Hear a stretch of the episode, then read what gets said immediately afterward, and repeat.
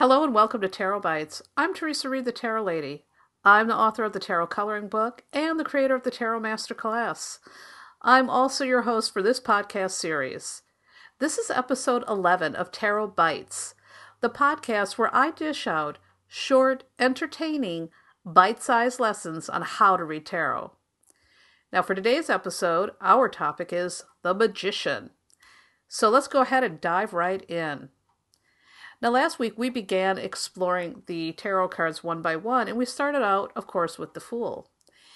Now we're moving on to the second card in the Major Arcana, the Magician. The Magician symbolizes skill and talent. This is the card of mastery, but also sometimes apprenticeship. While our Fool seems to be off on a journey, here the Magician is busy honing his skills. He's ready to take control of his life and manifest the things he desires the most.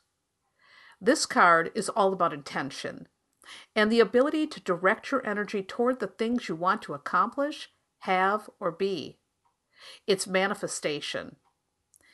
Now, if you look at the figure, you're going to notice that he's holding a wand. And in last week's episode, we discussed how the Fool also has a wand. But he was using it pretty much to carry his bag. You know, he's kind of a carefree guy, so Maybe he didn't think too much about what that wand was capable of doing. Now, the magician, on the other hand, is being way more intentional here.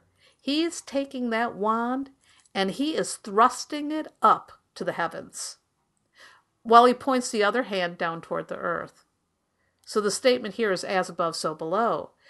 And this is focused will, which is actually the first cornerstone of magic. You know, magic and manifestation depend on willpower. And without willpower, no magic can happen.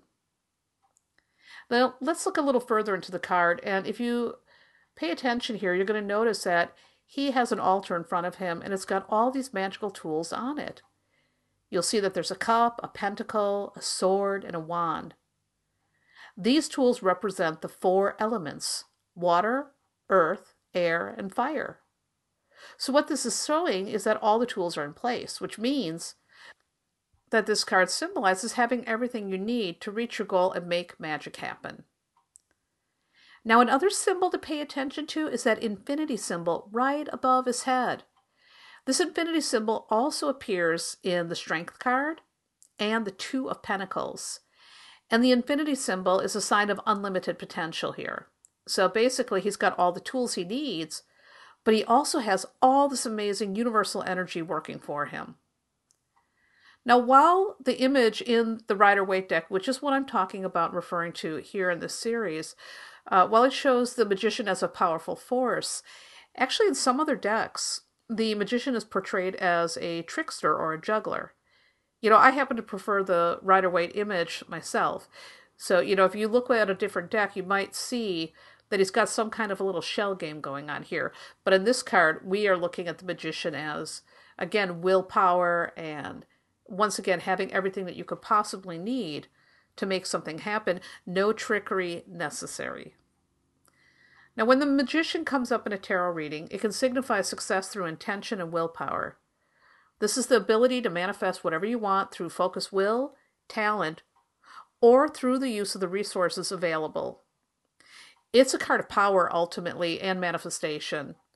And what the magician says is that all is possible. Now, when we reverse the card, which again, I always like to say if you don't work with reversals, you can skip this part, but I like them. Uh, they give you a whole different way of looking at the card.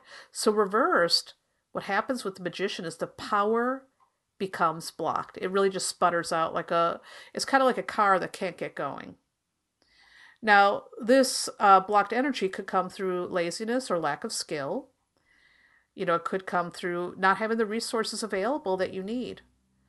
And this here, um, it's almost like the energy is stagnant. You know, it's it's unable to make things happen. I like to say it's an unfocused energy, and in some cases, it's incompetence. So there's another meaning to the reversed uh, magician, because it is often attributed to power. When it's reversed, it can symbolize an abuse of power. So this could be like a boss who mistreats his employees. Or it could be like a politician who abuses his position. You know, I've also seen this indicate a power struggle as well. So, lastly, the reverse magician can also indicate a con artist, somebody who manipulates people for gain. So, these are all different interpretations that you could find when you reverse that card.